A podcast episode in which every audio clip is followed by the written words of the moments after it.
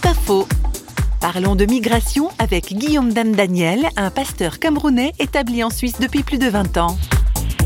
Alors il y a une expression, presque un proverbe qui dit euh, quand tu sais pas où tu vas, souviens-toi d'où tu viens.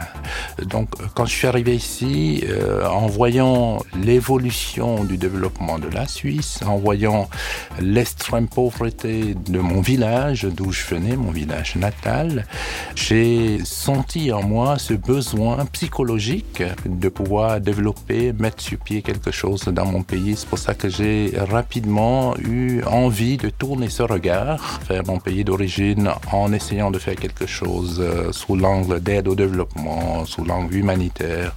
Et c'est pour ça qu'on a mis sur pied un projet d'éducation euh, et de formation sur place là-bas. C'est pas faux, vous a été proposé par parole.fm.